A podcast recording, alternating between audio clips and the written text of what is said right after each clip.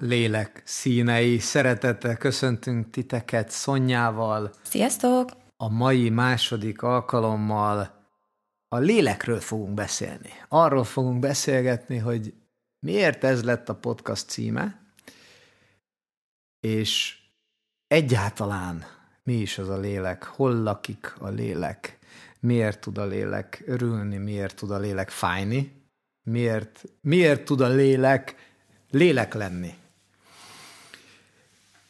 Szonya, miért? Hol van a te lelked, mondjad? Hát én elég racionális úton közelítem meg ezt a lélekkérdést.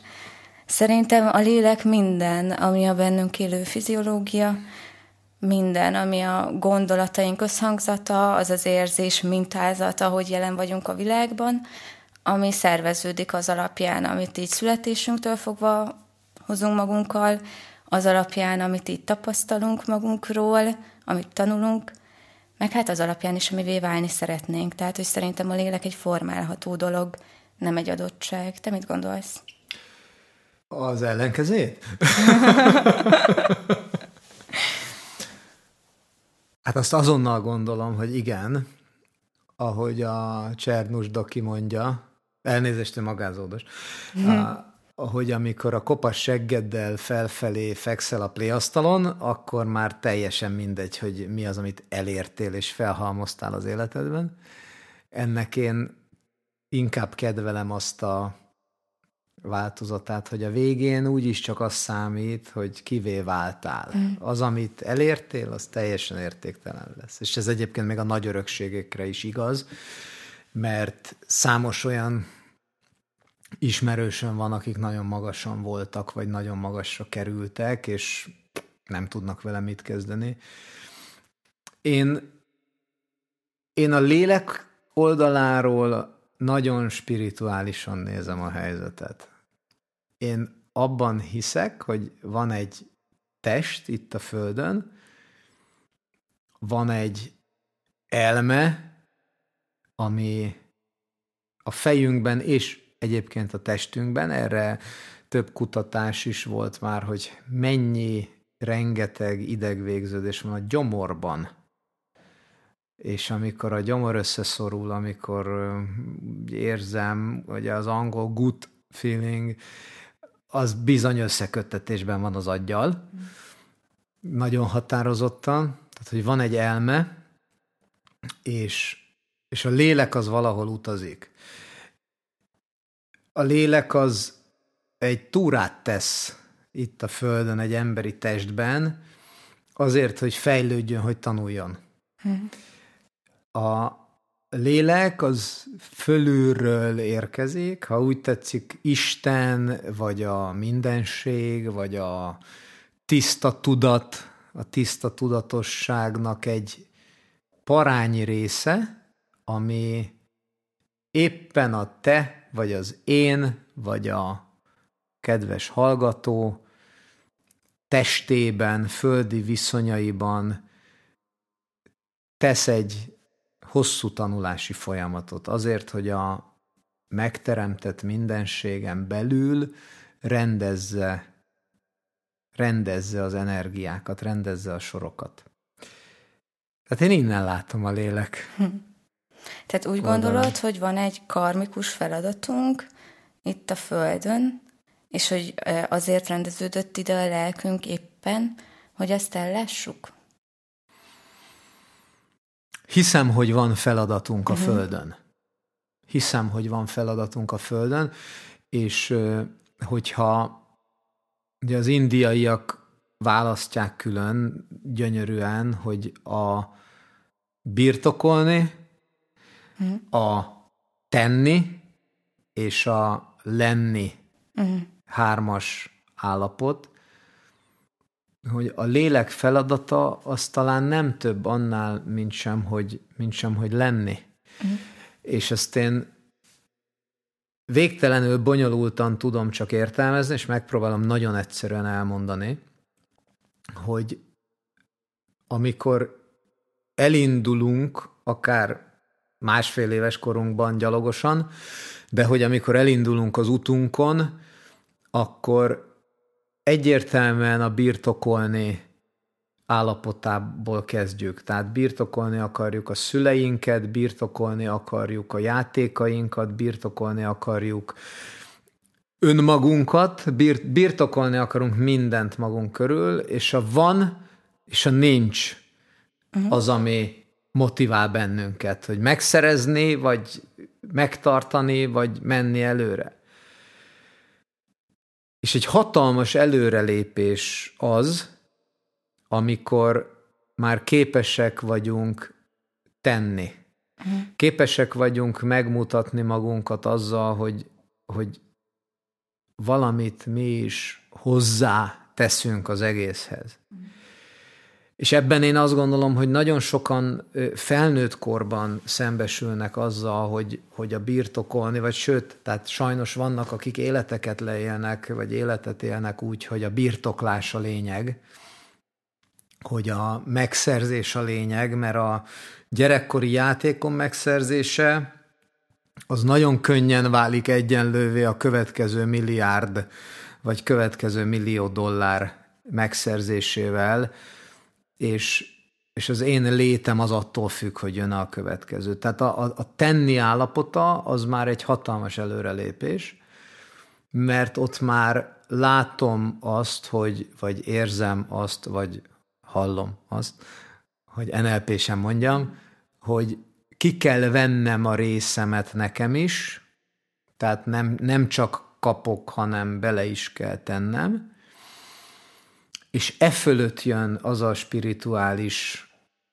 lényeg, hogy a lenni állapota, ami, ami már azt is függetleníti, hogy nekem bármit is tennem kell. Hogy, hogy az én létem az nem függ attól, hogy én mit teszek, és itt, és én itt a tevés alatt akár a fájdalmakat is érzem. Tehát, hogy amikor igazán szomorú sorsokat néz az ember, ugye nekem a kedvenc példám Viktor Frankl, és a, az És mégis mondj igent a, az életre című könyv, ugye az osztrák pszichiáter, aki Auschwitzot megjárva, az egész családját elvesztve, ott a haláltáborban azon munkálkodott, hogy hogyan segítsen a rabtársainak a túlélésben.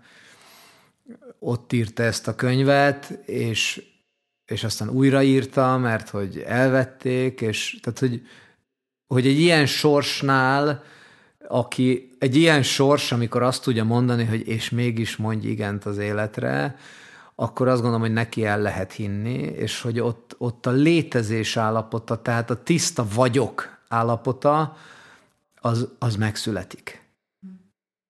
Hogy nem kell ahhoz tennem, nem kell ahhoz birtokolnom, hogy a, a lélek örömét megélhessem. Nekem a Franklnek a könyve egyébként azt mondja, hogy úgy vagy képes átvészelni nagyon pusztító dolgokat, hogyha közben értelmet látsz benne, vagy céltársítasz hozzá. Vagy hogy nekem azt üzente az ő könyve, hogy azért tudta átvészelni a koncentrációs tábor időszakait, mert tudta, hogy az a feladata, hogy megfejtse azt, hogy ilyen életkörülmények között is hogy lehet embernek maradni, és önazonos emberré válni. És hogyha azon gondolkodom, hogy igazából mindnyájunkat ez foglalkoztat, vagy ez ilyen eredendő emberi kérdés, hogy miért vagyunk itt a Földön, mi a feladatunk, mit csinálunk egyáltalán itt, mitől leszünk boldogok, meg ilyesmi, arra mindenkinek egy önálló válasza van. És nekem nagyon sokszor az a gondom így a különböző spirituális megközelítésekkel, hogy olyan érzésem van, mintha kívülről akarnának rám suvasztani valamit, hogy mi legyen az én célom, vagy hogy mi az az ideológia, amihez kötődjek, ami nem feltétlenül lesz önazonos. És suvasztják is. És suvasztják Mert... is. Vagy adnak egy olyan rendezőelvet, hogy oké, okay, te most, nem tudom, jó hónapoknak nézel elébe, mert volt egy, egy szuperbolygó együttállás, ami megteremti számodra ezt, anélkül, hogy te elhinnéd, hogy neked egyébként azért következnek jó hónapjaid, mert te eldöntötted, mert innentől kezdve pozitívabban szemléled a világot, vagy egy kicsit többet teszel azért, hogy neked jobb legyen, vagy másoknak körülötted, és ez teremt valamit, de hogy ez a te teremtő erőd, és nem kívülről fakad. Tehát mind a mellett, hogy a spiritualitás szerintem egy írtó fontos dolog, és mindnyájunkban benne van, de hogy szerintem sokszor gúzsba is köti az embereket, mert mindazt, amit ők teremtenek, azt önmagukon kívülivé helyezi. Ez egy izgis megközelítés, hogy Aha. az kívül van-e vagy belül, és, és erősen vallási üzenet, mm. mert eh, politikailag, és most itt gondolok a világ összpolitikájára, tehát a nyolc milliárd ember felett uralkodó összpolitikára, politikailag a, a belső Isten, a befelé figyelő vallások, mint a buddhizmus, uh-huh. azok nagyon veszélyesek. És azok a vallások, ahol viszonylag lazán ki lehet helyezni Istent, ki, lehet egy külső referenciapontot adni, hogy mi a jó, azok meg nagyon előnyösek, mert nehogy már az legyen, hogy te önmagad megvilágosodj, uh-huh. hogy te önmagadat eh, vigyed. És közben, ami, ami, ahogy mondtad, eszembe ötlött, hogy olvastam, talán egész véletlenül egy ilyen tonis eh, oldalon, de lehet, hogy Master Stephen Cove prá, Prána gyógyító nagymesternél. Hajjaj, Prána gyógyítás. Hogy eh, a test, a fizikai létünk, a fizikális manifestációnk élvezetet keres. Uh-huh. Most így nem mondok példákat, de hogy tehát a test élvezetet keres. A, az elme, uh-huh. az elme boldogságot keres. Tehát az elmének a lényege az az a fajta könnyedség elérése, hogy nem kell törnem a fejemet most. Legalább egy átmeneti időre most boldog vagyok, mert most meg vagyok ajándékozva például, vagy megszereztem valamit, vagy megtettem valamit. Uh-huh. És a lélek keresi az örömöt. És, és ez volt az, és itt én nagyon, nagyon imádom ezt a mondatot ott a Frankl könyvben, hogy, hogy nem lehet, hogy ne legyen értelme. Uh-huh. És, és ez alatt, az út alatt élte ő meg az örömöt. Tehát ez, ez, volt, ez volt az öröm megélésének a záloga, miközben a szenvedést látta, hogy kereste, kereste az értelmet, mint ahogy a könyvnek az angol eredeti címe, az a Man's Search for Meaning. Uh-huh. Az ember keresi az értelmet. Mert végül is mind keressük az értelmet, hogy mi a francot keresünk itt ebben a ötven, hatvan, hetven, nyolcvan, száz évben, és ki tudja, hogy ez egyébként még mennyire fog kitolódni a jövőben. Hát igen, és erre szerintem nincsenek ilyen univerzális receptek. Tehát, hogy tök jó, hogy a Franklnek ez jött be, hogy neki ez a boldogság, hogy ő talál egy értelmet. Amúgy szerintem mindnyájan próbálunk valamiféle értelmet keresni, de hogy ez mindenkinek nagyon egyedi. És közben tök kíváncsi lettem, hogy mondjuk szerinted mi az élet értelme? Nekem, hogyha így belegondolok, nekem van egy nagy-nagy példaképem a világban, aki az én pszichológus mesterem, és én azt látom, hogy ő nyolcvan évesen olyan szintű önazonossággal és elfogadással van jelen a világban, hogy én azt gondolom, hogy nekem ez az életemnek a célja, hogy valamikor ennyire el tudjam fogadni magamat, hogy ennyire el tudjam fogadni a másik embereket is, tehát hogy ki tudjam ezt terjeszteni. Szerintem ez. Szerinted?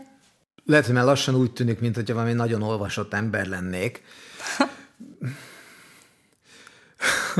Kifejezetten bonyolultan és nehezen olvasok. Tehát uh-huh. ezt, ezt tudni kell rólam, hogy nagyon hosszasan, és egyszerre olvasok szerintem most már száz könyvet, amik félbehagyva, belelapozva állnak a polcomon, és végtelen hálás vagyok középiskolai magyar tanáromnak. Tényleg nem is tudom, hogy mi lehet vele. Szűcs Hajnalkának, aki egy szakközépiskolában, és kőkeményen elvárta, hogy uraim, csak férfiak, fi, férfiak, fiúk voltak az osztályban, uraim, maguk egy reáliskolába járnak, én viszont megtanítom az irodalmat maguknak. Ez így zajlott. És megtalált az életfeladatot. Szóval madács, madács, tehát mondottam ember, küzdj és bízva bízzál. Ah, ez olyan lelombozó. Tehát ennyi. Nekem ez azt mondja, hogy így egész végig szenvedve küzdenem kell ennyi. Az életembe, és erről szól.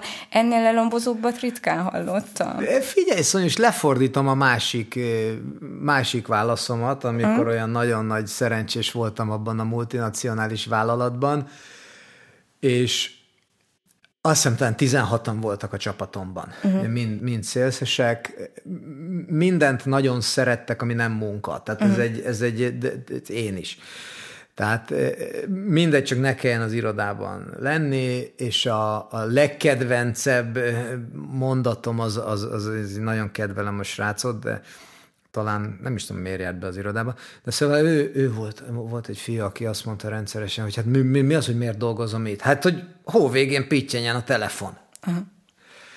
Szegény. És ültem ezen a meetingen, ahol valami, épp valami fenyegetettségi helyzet volt, és nekem valami hatalmas, motiváló dolgot kellett mondanom, és kirohant a számon az, abszolút gondolkodás nélkül, hogy nektek mi az élet célotok? Hogy arra figyeljetek, tehát te úgy legyél itt, hogy, hogy beleadod magadat a munkába, megkapod érte a pénzt, de véletlenül se add oda az identitásodat, véletlenül se engedd meg, hogy az itt elvégzett munka, vagy ez a munkahely, ez átírja az identitásodat. Legyen egy saját életcélod.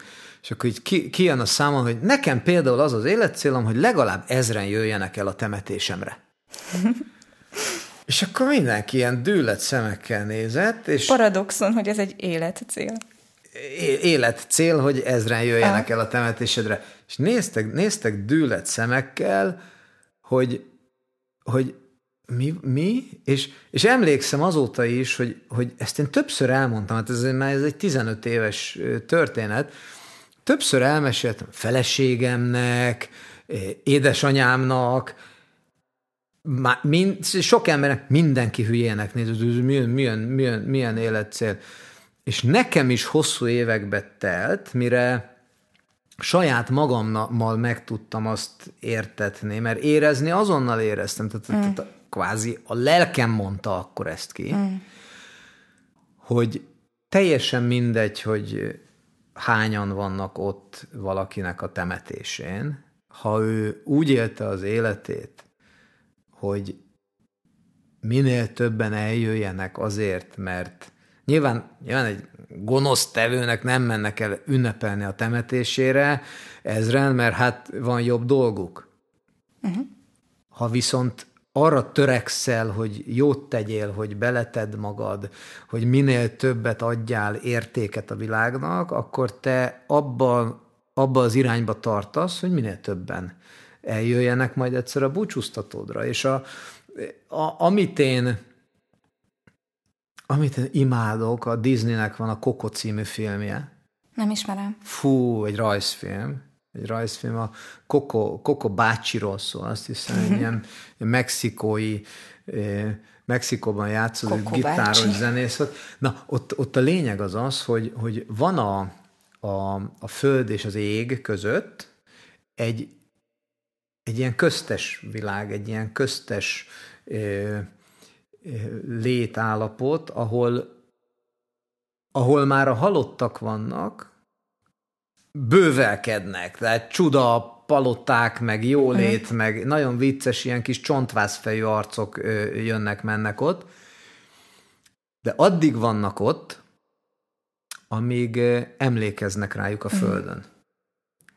És van egy ilyen átjáró kapu, hogy ott le tudnak menni a földre, meg ide-oda, tehát rengeteg meseszerű dolog van benne, de az az üzenet, az kristálytiszta, hogy a A lélek az azért dolgozik itt, hogy, hogy aztán emlékezzenek rá, és ugye kire emlékeznek, aki értéket teremtett, és megint csak itt vannak a rossz példák, tehát azért itt, itt emlékszünk, Sztálinra emlékszünk, Hitlerre emlékszünk, meg annyi gonosztevőre, és mégis azt kell mondani, hogy teljesen mindegy, hogy, hogy milyen úton mész, az egészen biztos, hogy vagy figyelmeztetés leszel a világ számára, és mm. úgyat, vagy pedig példa. Mm. És hogy ebből kisebbek leszünk-e a végére, vagy nagyobbak leszünk-e a végére, az majd kiderül. De hogyha azon dolgozol, hogy a jó irányt vidd, és jó példa légy, akkor teljesen mindegy, hogy mekkora leszel a végére, ha csak egy ember emlékszik rád jó szívvel, akkor már a kokóban, a köztes fél, félmennyországban érezheted magad. Ez nagyon szépnek hangzik. Én szerintem nagyon sírnék. Én annyit szoktam sírni ezeken a rajzfilmeken. Az Agymanók is volt, meg most is volt egy új film a lélekről, nem tudom, Lélekvándorok, vagy valami ilyesmi a cím, azt is így aztán telesírtam. Amikor ilyen mesés módon mesélik el a lélekrejtelmeit, az engem, nem tudom, nagyon meg tud érinteni. Na miért sírunk? Kérdezem a pszichológust. Hát én, én ezeken a filmeken így a végletekig elérzékenyülök, mert hogy azt érzem, hogy egy olyan könnyed formában mutat be olyan nehéz kérdéseket, amikkel még felnőttként is írtó nehéz szembesülni, mint az elmúlás, vagy nem tudom, az Agymanókban, amikor így elveszti a gyerekkori illúzióit, és akkor van az a kis plüssie, vagy az a kis kép- képzeletbeli állatkája, akit így hátra hagy a lélek szigeteken, és akkor úristen, egy pillanatra így átérzed ennek a fájdalmát, hogy ú, felnőttél, és egy csomó illúziót hátra hagytál így a növekedés miatt. Én ezért szoktam ezeken sírni. Mm. De én egyébként is rengeteget sírok. Én ilyen ami bent, az kint típusú ember vagyok. Mert, mert az életnek vége lesz? Tehát, hogy... Szerintem sajnos igen. Én szerintem ezért sírok ezeken a dolgokon, mert, mert én úgy gondolom a magam kis racionális lényével, hogy igen, az életnek vége lesz. És hogy ebben tökre egyetértek veled, amit mondtál, és ez gyönyörű metafora, hogy így a köztes világban ők így jelen vannak, amíg valaki emlékszik rájuk lent, de ők maguk véget érnek. Tehát, hogy én nem hiszem azt, hogy a, a lelkünk utána elindul egy gyönyörű vándorútra. Én szerintem a lelkünk erre a porhüvelyre lett kalibrálva, és ahogy ez így elmúlik, úgy elmúlik a lelkünk is. És igen, emlékezhetnek ránk, meg hordozhatnak minket majd a gyerekeink, meg azok, akik szerettek minket, és hogy talán erről szólhat ez a vágy is, hogy több mint ezren legyenek ott a temetéseden, mert hogy akkor azok az emberek mind-mind hordozzák egy kis darabkádat, egy gondolatot belőled, vagy egy inspirációt, vagy egy szemléletmódot, vagy bármit, amit te képviseltél. De hogy szerintem olyan klasszikus értelemben, igen, ami a lelkünk, az, az elmúlik velünk együtt. Ez megrázó. Igen. Ez megrázó. Én... én, én...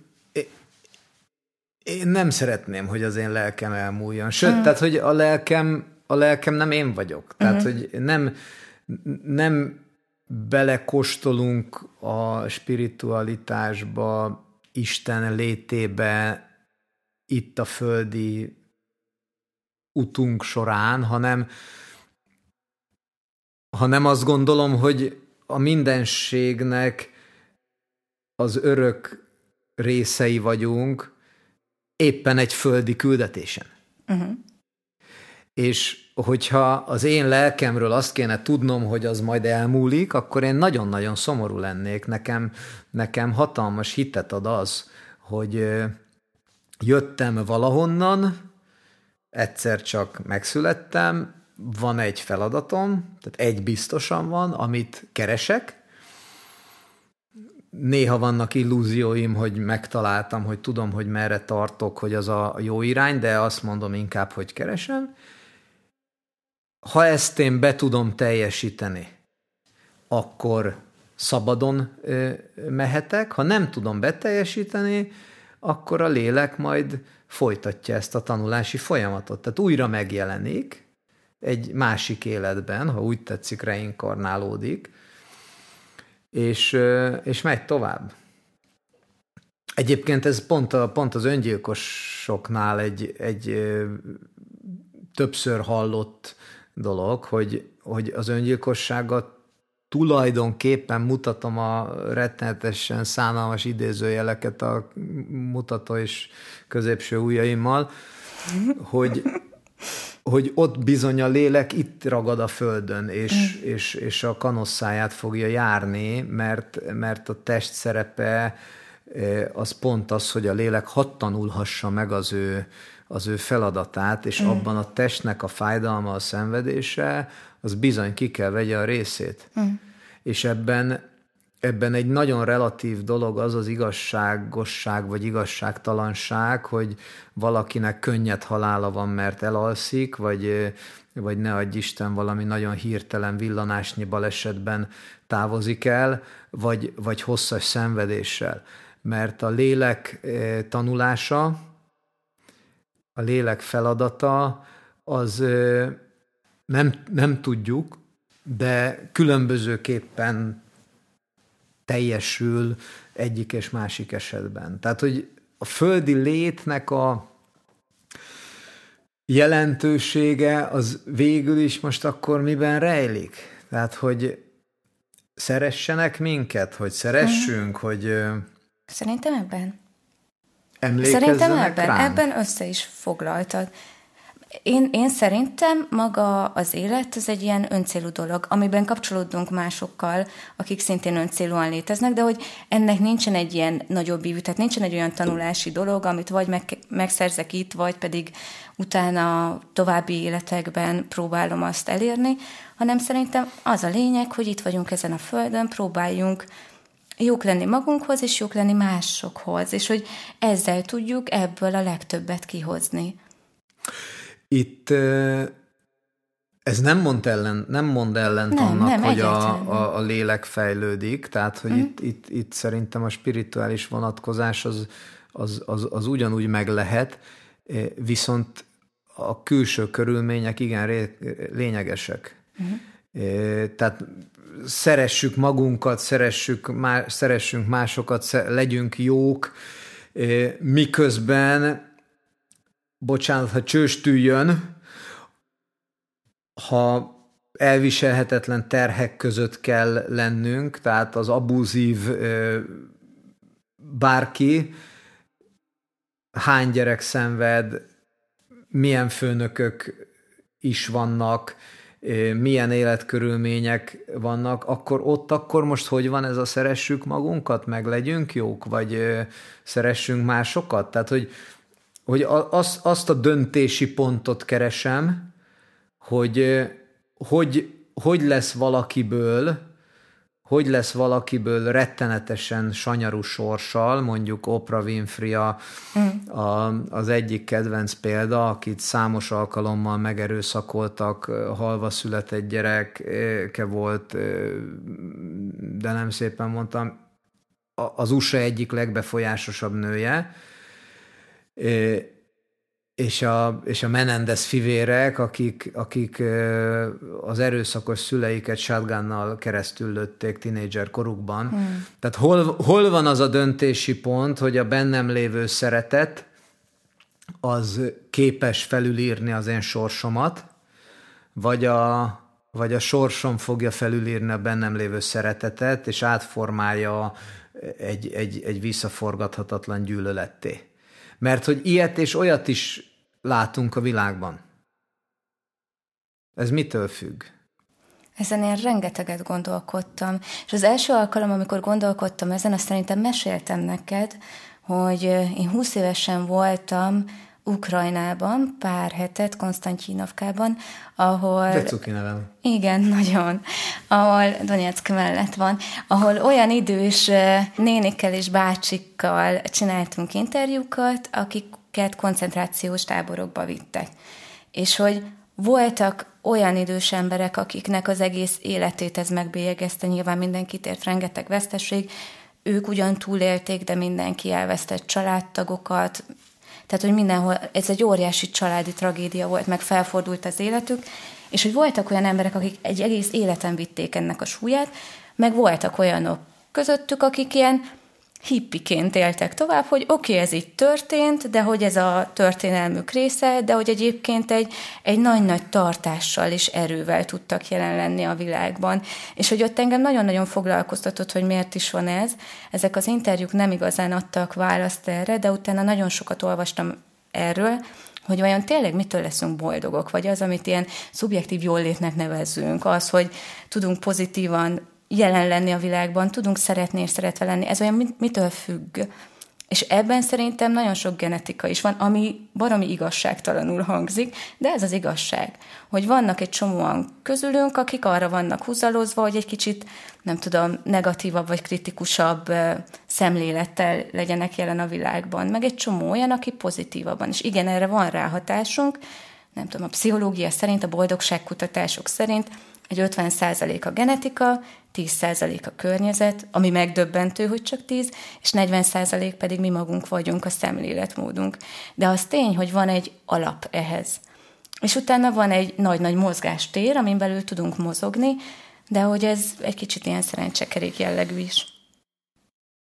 Igen, és a felelősséget vállalhatjuk a negyven százalékkal, uh-huh. vagy hibáztathatunk mindenkit. A uh-huh. világot, a szüleinket, a felmenőinket, a tanárainkat, a uh-huh. mindenkit a hatvan százalékunkkal. És talán, ha már a mérleg billen, akkor ez választod arra, hogy, hogy miért van nagyobb arányban a felelősség kihelyezése jelen a világban. Miért, miért könnyebb azt mondani, hogy hát az én sorsom azért ilyen, mert ez és ez és ez és ez történt velem. Mint sem, mint sem azt mondani, hogy bármi történt velem, ennek ellenére ember maradok, emberként megyek tovább, és, és emberként viseltetem. Wow!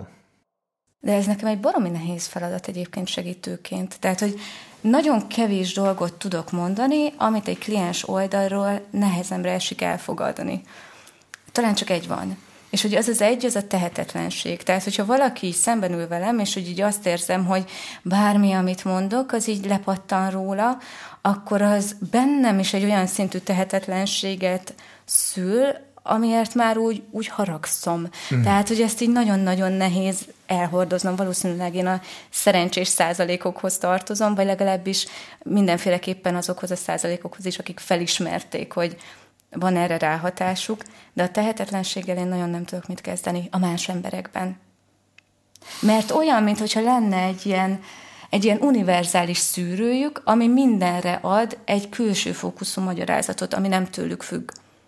Tehát, hogy azon a ponton, hogy semmi nem függ tőled, onnantól tényleg nagyon nehézzé válik a képlet. És ugyanakkor szajkozzák a fájdalmukat. Igen. Aha. Ugye erre, erre mondja a, a prána, Törvény, Jó prána. Hát a, csakrák, a csakrák aha. bizony zárva vannak, aha. az aura be van, be van sötétedve. Na, akkor mondd meg nekem spiri szempontból, van. Hogyan lehet kinyitni a csakrákat? Adj egy tippet csakranyitásra. De tényleg, hogyha, mert hogy ez viszont egy tök jó metaforának is, hogyha egy csakra zárva van, akkor ki is tud nyílni. Hogyan?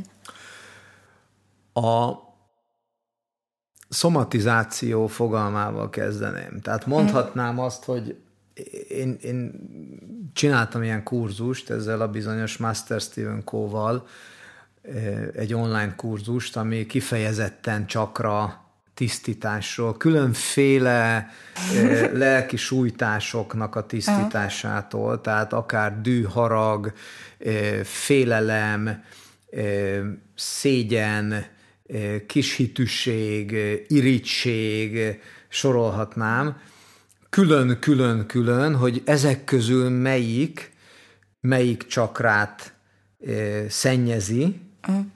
és hihetetlen volt, tehát ahogy ezek a gyakorlatok elindulnak, hogy védj egy lavort. Védj erre, egy lavort. Erre nem számítottam. Védj egy okay, lavort, lavort, sós vízzel töltsed meg. Uh-huh. Jól sózd meg, két marék, és akkor tedd bele a lábadat. Uh-huh. Mert hogy a talpon át távoznak majd a, a rosszak, és közben különböző fényeket, lilát, aranyszínűt, kéket képzeljél el, ahogy itt meg ott meg amott megjelenik, és a kezeddel tegyél mozdulatokat, hogy kiveszed magadból, a, a nyakadból, a fejedből, az acsnacsakrából, a koronacsakrából a különféle, különféle nem odavaló dolgokat. És megmondom őszintén, ehhez, ehhez úgy állok, hogy, hogy ha valamit igazán hiteles ember mond nekem, sőt, ha igazán hitelesen mondja. Ugye azért a, az, az en el pés vonatkozás, a, a testbeszéd, a gesztusok olvasása, az ha tanulja valaki, ha nem, egyrészt ez egy létező dolog, tehát föl lehet fedezni a másik embernek a, a, az őszinteségét, vagy a hamisságát pusztán a testének a mozgásából, vagy az arcának a mozgásából. Szóval, hogy én nem kezdtem el azon agyalni, hogy most ez most jó vagy nem jó, hanem egész egyszerűen ez egy annyira szimpatikus ember, ez az Master Stephen Coe, hogy én csináltam. Mm. És amikor a nyakam fájt, mert így kattogott az egyik oldalra, és az úgy nem volt jó, és épp véletlenül ez a gyakorlat jött, konkrétan a gyakorlat után azonnal én ezt már nem éreztem. Aztán. Tehát ez már, ez már nekem nem fájt. És akkor eszembe jut egy másik történet, amikor, amikor egy ilyen prána, prána gyógyító, az én teljesen véletlenül keveredtem hozzá, meséltek róla, és mondtam, hogy hogy, hogy, hogy csavargatja a gerincet, és minden milyen jó lesz, és elmentem hozzá, hát mondom, hát én futok, és hát lúttalpam van, szokott a térdem néha fájni, tudja hajlítgatni, és elmentem az idős hölgyhez, ott büszkélkedtek vele, hogy, büszkélkedtek vele, hogy sokkal öregebb annál, mint ahogy kinéz, mert mit tudom, és a lényeg az, hogy konkrétan megrepesztette az egyik csontot a lábamba, mert neki Jézus. volt, mert neki, de ez évekkel később de derült hogy? ki. Tehát ezt, ezt úgy, úgy, úgy kell ezt elképzelni, hogy napról napra, hétről hétre rosszabbodott, több mint egy éven keresztül. Reggel, mikor felébredtem, kifordultam az ágy szélére, felültem, és a bal lábamat azt konkrétan így próbálgatva kellett letennem a talajra, és amikor már rá tudtam állni, akkor már, már tudtam vele mozogni, de, de, de minden reggel ez az iszonyat, és ezt konkrétan megröntgenezték, és el volt a csont repedve, úgyhogy nagyon forró volt a keze, amikor ottan nyomkodta, mm. így meg úgy, és utána jártam a dolognak, és ott azt hallottam, hogy hát igen, igen neki, neki valamelyik előző életében valami kopasz emberrel valami problémája volt, és akkor, hogy ez így rám hajazott. Most tök jó, de most ezzel mit akarom most mondani? Most a te csontot törtel, tehát, hogy most akkor én hordozok magamba valami olyan múltat, ami hát mm. mindannyian hordozunk, mm. ami ennyire zavaró lenne, vagy most akkor hogy van? A lényeg az, hogy utána elmentem egy másik emberhez, aki meg majd másik technikával majd, majd rendbehozta. Hozzáteszem, rendbehozta. Uh-huh. Tehát, hogy ezek azért nagyon-nagyon furcsa dolgok, hogy az agyunk teremtése, és visszaugrom most nagyon hirtelen oda, hogy szomatizáció, mert ha, ha, talán ha van átmenet a pszichológia és a spiritualitás között, valami kis szűk, átcsusszanó kapu, az valahol a szomatizációban lehet. Tehát bizonyos élmények, bizonyos érzelmek, hogyan tudnak megjelenni testi tünetekben. Na, erről mit tetszik gondolni? Hát, azt nem gondolom, hogy minden lelki bajunk uh, szomatizálódik, de hogy az, abban viszont biztos vagyok, hogy van egy csomó olyan jelenség bennünk, aminek tényleg van lelki eredője. Van egy uh,